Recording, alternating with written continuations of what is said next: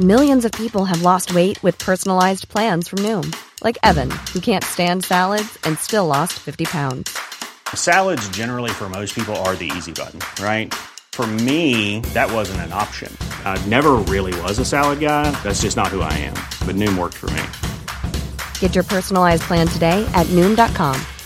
Real Noom user compensated to provide their story. In four weeks, the typical Noom user can expect to lose one to two pounds per week. Individual results may vary. I'm Sandra, and I'm just the professional your small business was looking for. But you didn't hire me because you didn't use LinkedIn jobs. LinkedIn has professionals you can't find anywhere else, including those who aren't actively looking for a new job but might be open to the perfect role, like me. In a given month, over 70% of LinkedIn users don't visit other leading job sites. So if you're not looking on LinkedIn, you'll miss out on great candidates like Sandra. Start hiring professionals like a professional. Post your free job on linkedin.com/people today.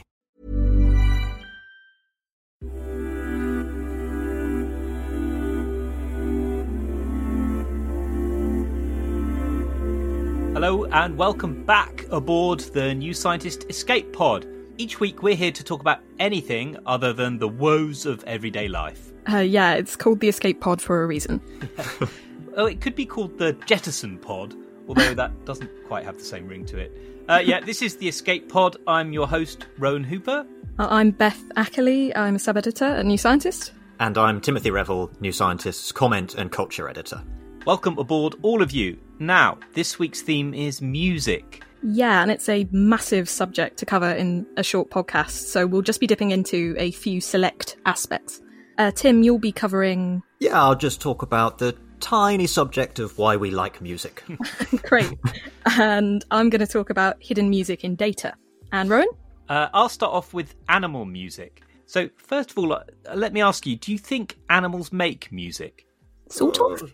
Yeah, it's a bit tricky, isn't it? I mean, some animals are definitely musical. Hmm.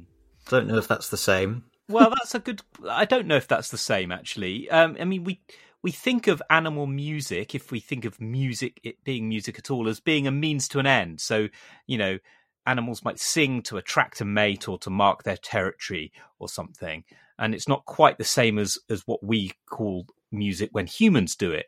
So, I'm not sure if we'll answer the question if if animals make music, but what I want to do is make the case that musical roots are deeply embedded in non-human animals and i wanted to give a few examples. So first gorillas. Oh, yeah, uh, like that one from the Cadbury's advert. yeah just like that. Yeah, the one that plays the drums.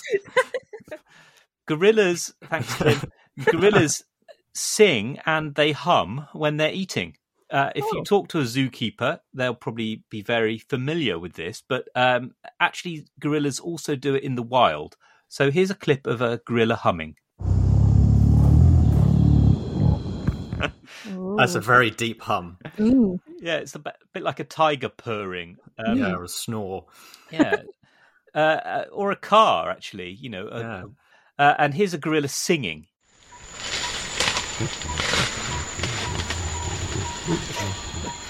Yeah. That's uh, it's a bit less convincing, isn't it? Uh, that's a Western lowland gorilla in the Republic of Congo uh, singing. Uh, gorillas apparently sing, and they they do vary their songs. That if you call that a song, and they sing differently in, in zoos. The zookeepers can tell them apart. Wow. Um, do we know why they, they do that? Well, it might be uh, the purring. Definitely seems like it's an element of contentment. And in the wild, uh, it turns out that it's usually only the silverback gorilla who sings. So it might be a signal that mealtime is still going, everyone, and this is a signal for that. It, it's nice, but it's it's not super convincing me that it's music. No, uh, I, I, I'll give you that.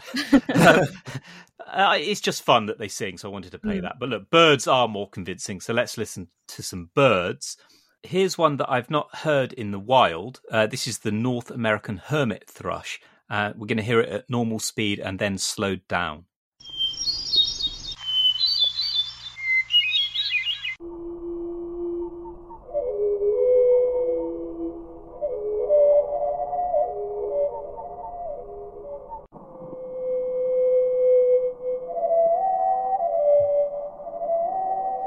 Now, Isn't that lovely? Um, It turns out the bird's song, though, is described by the same mathematics that underlies human harmonies.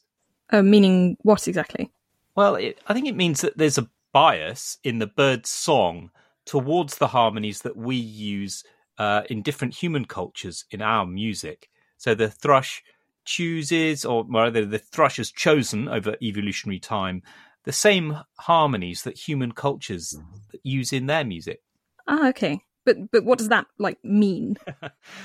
uh, well, it might mean just that that explains why it sounds melodious to us, uh, or it might be it might be an example of actual musicality in birds. Huh. Um, and now I want to play another example. Just listen to this. This is another thrush, a veery thrush.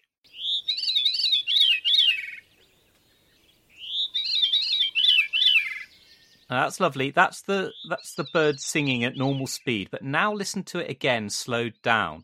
When the veery song is slowed down, you can spot how it sings a long note followed by a short one, and then repeats that pattern.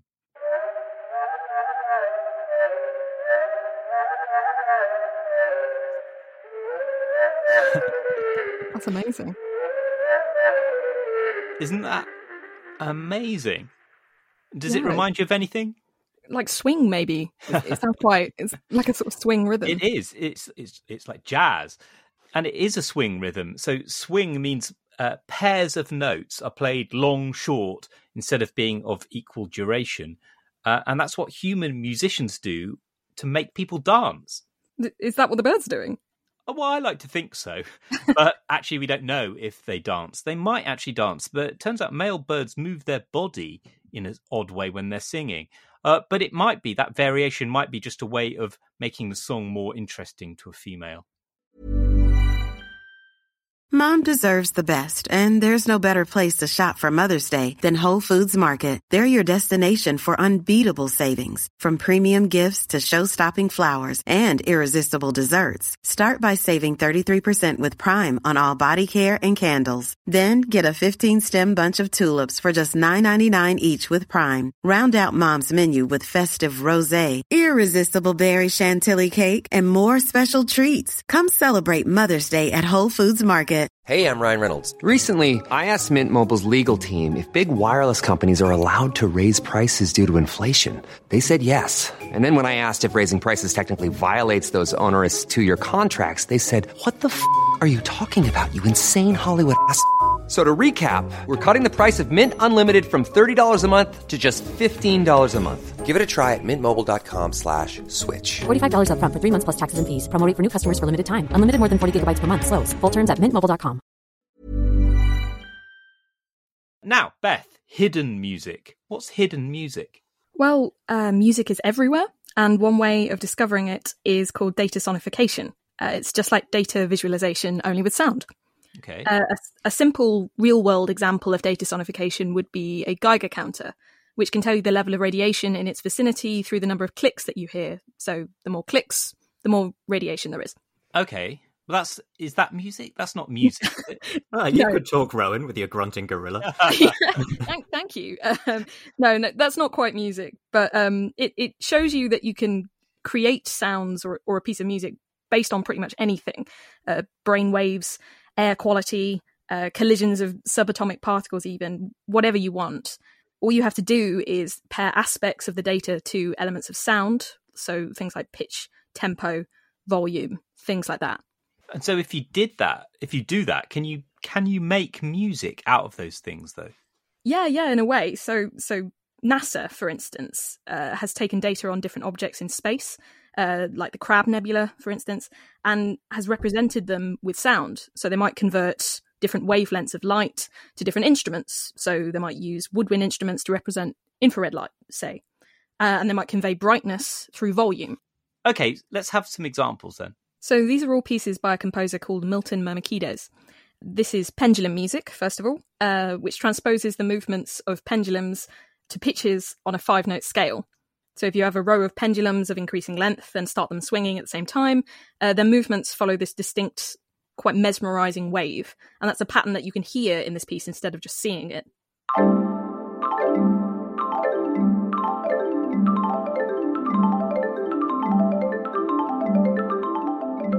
Wow, that is rem- that is reminding me of the mathematics of music. How That's music really good, that. follows those rules. Yeah. Yeah, so here's another piece called Distant Harmony 1, which conveys the orbital periods of the solar system's planets using pitch and rhythm. So it starts off with Mercury coming in, which is high pitched with a fast rhythm, and it goes through the planets, and eventually you reach Neptune, which is low and slow. And it, it gives you a really instinctive sense of how the planets move relative to one another. Okay, so that's Mercury. So each pulse is one orbital period, if that makes sense. Yeah. Okay, so Venus has just come in. hmm There we are. There we are.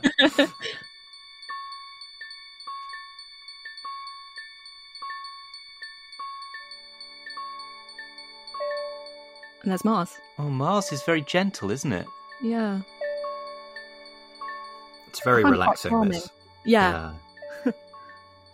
Yeah, it's actually weird. You wouldn't expect it to be relaxing, would you? You'd think it might be uh, like a, a random cacophony, but it's Mm. not. Yeah, and you get these sort of rare moments where they, they sort of align, where you can you can feel the planets aligning, which is quite nice. Should we just play this for the rest of the podcast? wow, that is nice. Uh, what else have we got, Beth? Um, so next we have crystallization of salt, which is pretty much what it sounds like. Um, so it's based on a video of salt crystallizing and the spread of salt on the left hand side of the video. Is it like paint drying?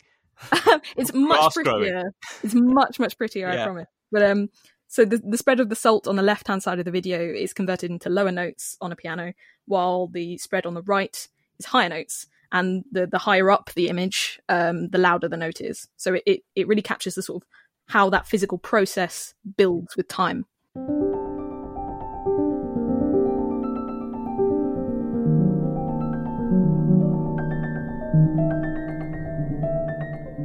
That is amazing. You mean that's not really been composed?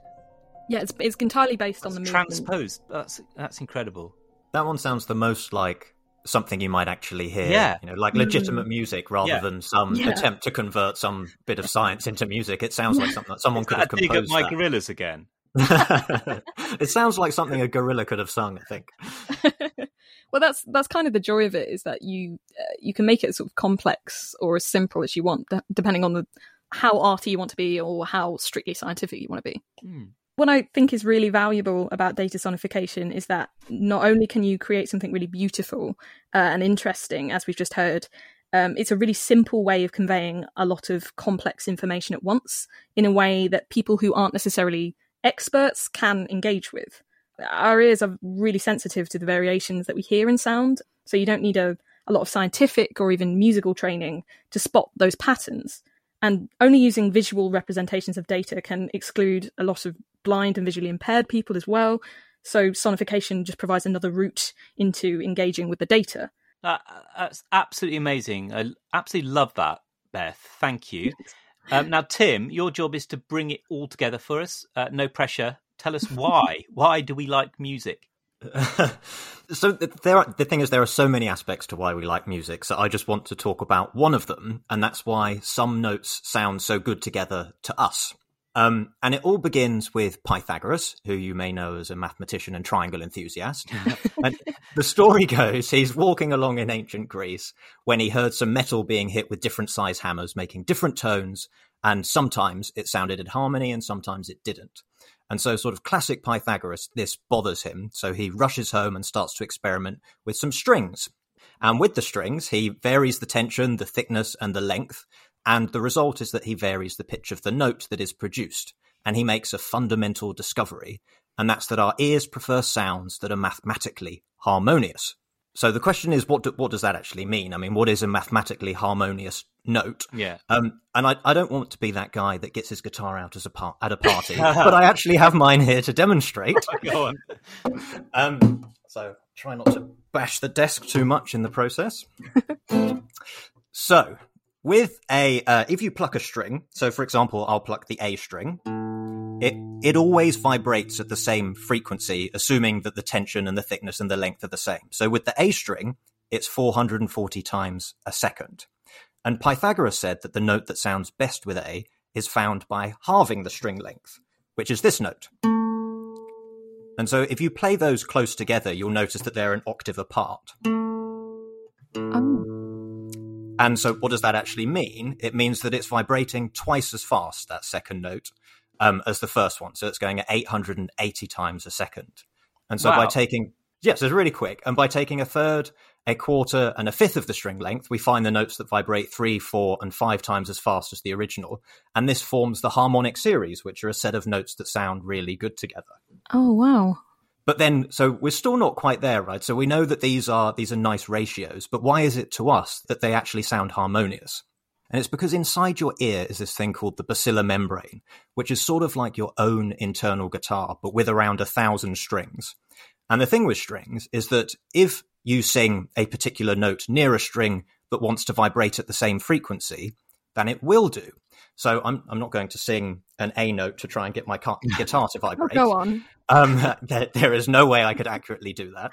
Um, but the rough principle is that if I sing an A note, I cause the air to vibrate at 440 times a second. And that's like giving a little push to the string 440 times a second, a little bit like a child on a swing.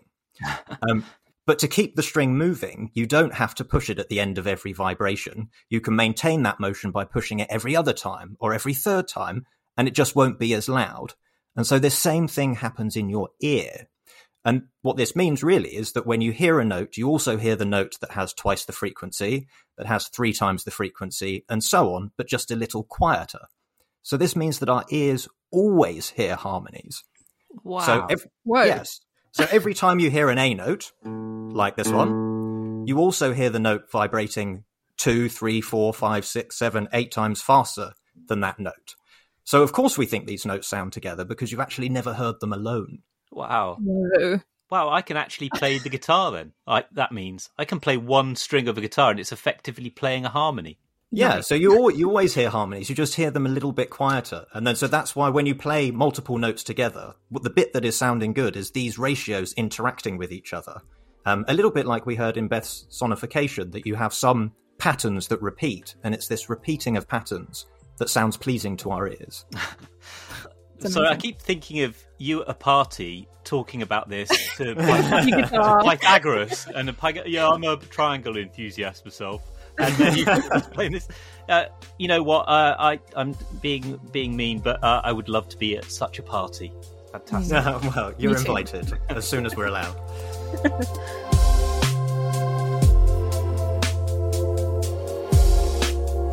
Now that's all for this week. Yep, that's all for this week's Escape Pod. Uh, we'll be back next week. Please do subscribe and tell everyone about the Escape Pod and get in touch on Twitter at New Scientist Pod. And remember, you can get a discount subscription to New Scientist if you go to newscientist.com slash escape12. Thanks for listening, and thanks Beth and Tim, and see you next week. Bye. Bye. Bye.